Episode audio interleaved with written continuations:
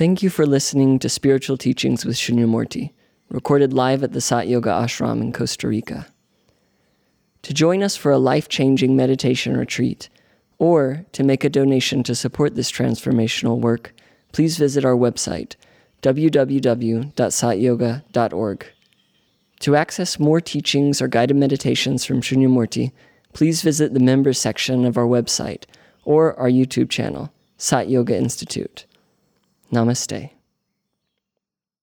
We are now in the midst of an upsurge of biopolitics again, where, where we are, our, our biology is now being controlled.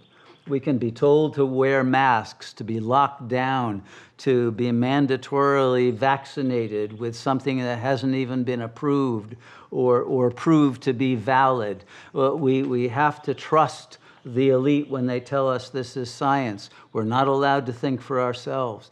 And, and so this biopolitical shift in society was noted by Foucault. And it was a very important development that philosophers up until then had overlooked.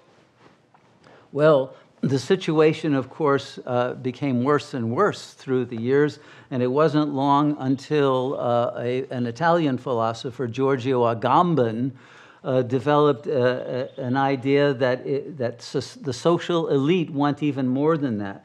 They want to be able to reduce you to what he called bare life. To, to be less than an animal, to be able to be put in a concentration camp, put a number on you, be treated uh, completely without concern for your subjectivity whatsoever. And, and, this, uh, and he saw that this was a part of the death drive now taking over. We could call this thanato politics. And he, he saw this, uh, it had already arrived, but he saw this becoming normalized. And from there, uh, it, it, was a few years later before another thinker, Achille Mbembe, uh, uh, invented a term of necropolitics which is not only that are they doing this for particular cases, but there is an enmity, a hatred uh, of the, uh, the adult, the grown being, the being who can think for himself or herself that threatens the system, who will often be terminated with extreme prejudice. There, there was a politics of, of killing. The, the death drive became aggressively activated in the social order and, and he saw this developing ever more uh, and becoming uh, collectivized. Uh, and this developed even further into a total nihilo-politics in which we have completely lost all meaning, all sense of values, all understanding of, uh, of what constitutes a, a, human. Recently, we saw in the US the Supreme Court justice couldn't define a woman. We, we can't even uh, have gender uh, determinations. The booty has been completely undone. Uh, and, and no one is able to think clearly about anything anymore, including if you don't know if you're a man or a woman. And you don't know if those terms even have any meaning any longer. So all of the social order has been deconstructed and destroyed so that we're not able to think. We're not able to use our intelligence, and therefore we are more enslaved to the social order. And now I think we have entered a period that I would call eschatopolitics. The eschaton in religion is the final day, the doomsday.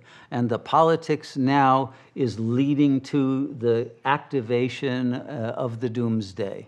And literally, we are in the, the world war that will bring that about for most of the human population, along with the food shortages that are being deliberately engineered, so that if you survive the mushroom cloud, you'll still starve to death in a short time. And, and if you don't die from the delayed effects of a vaccine or of some other cause. But the, uh, the, the number of factors that are leading toward the eschaton now are maximalized and they are politically engineered and designed. It's not simply accidental. It is also happening at a geological level and happening at a cosmic level. So, all of this, as above, so below, there's a, a synchronicity that we have to face and be able to bear and be able to think clearly through and to understand in order to be liberated in this illusory bardo in order to achieve the fulfillment of our divine purpose. So we, the pressure is mounting because only under tremendous pressure does the coal of the ego become the diamond of the real self. But that pressure will continue to increase day by day. So that's the situation that we are now in. So, uh, as we develop and did develop in the past, our capacity for artistic creativity, we were able to harmonize the Apollonian and the Dionysian drives within the human being. The Apollonian wants order, it wants the perfection, uh, almost like Bach music, uh, of its mathematical purity and equanimity and equality and uh, uh all of, of, of, that kind of, uh, uh, let's say, solar orderliness. But you also have the Dionysian moon of, uh, of total wildness and freedom and absolute uh, uh, differentness and uh, newness and, and, and radical uh, creative uh, uh, flights of imagination that have to break the order that has been established in order to be able to bring in an ever higher level of order. And those two drives have to be harmonized and integrated so that they serve one another, not that they oppose one another. And until the intellect gets to that point, it will not be able to activate the upper death drive. And that's the beginning then of being able to conquer over all of the factors that are now oppressing us. So, does this all make sense so far? Okay, I, am I'm, going to keep going then because uh, I, I want to get to the, the ultimate point of, of, of what are the implications for us here and now.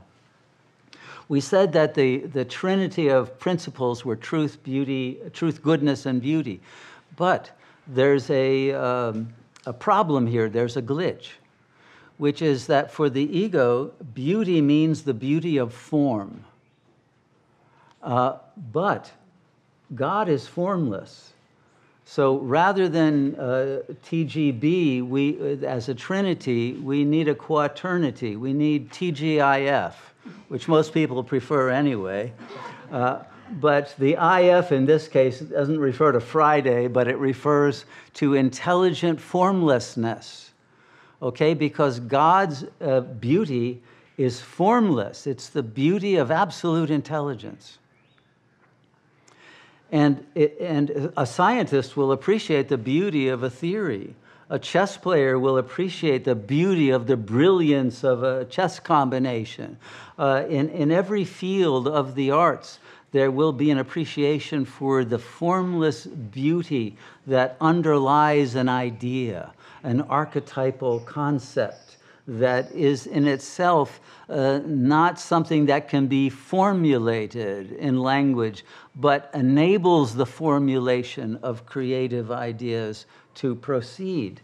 And it's that uh, core of intelligence that is the source of beauty that we have to get to and not be stuck on the beauty of form because it was our stuckness in the beauty of form that then created the fall into the desire to possess beautiful forms and to uh, ravage them, whether it's the form of a, of a human being or the beauty of nature. Uh, but, the beauty of the world itself was mistreated as a result of the ego's desire to possess it, to control it, or to be it and to display it and to use it for, uh, for the will to power.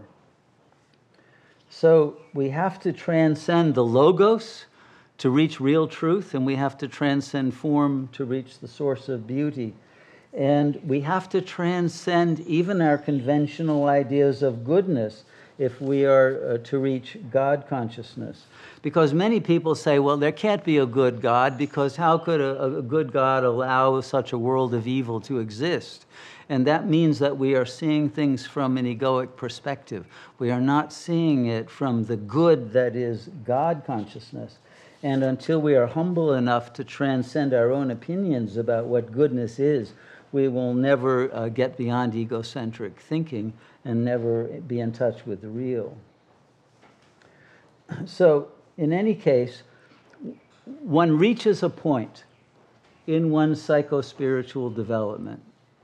And I think this is universal, but it's certainly the pattern you see with philosophers and with uh, sages uh, in both the West and the East through time who whose testimony, whose life stories, who, whose uh, charitras are well known to us. And this is the point that one reaches when one realizes that the most good I could do for the world would be for my ego to die into God.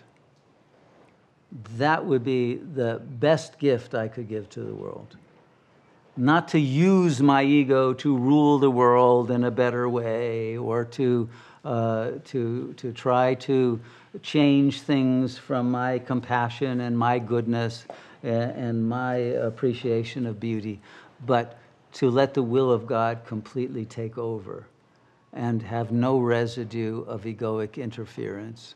When one reaches that realization, that's when the spiritual journey becomes serious and it begins, but not really until then.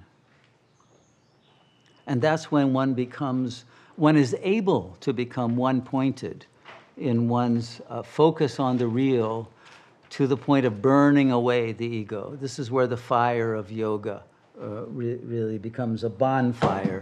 One's hair is on fire to, to achieve liberation. So one then enters a different uh, trinity, which is a trivium, which is that of the translation of one's uh, point of view, one's frame of reference, into that of God's understanding, from duality to non duality. Thank you for listening to the Spiritual Teachings with Shunyamurti podcast. For more information on programs and retreats, click on the calendar section of our website, www.satyoga.org. Our work is made possible by the generous support of our listeners, viewers, and members. To make a donation, please visit the donate page of our website. We thank you for your support in our mission to share this timeless wisdom with the world. Namaste.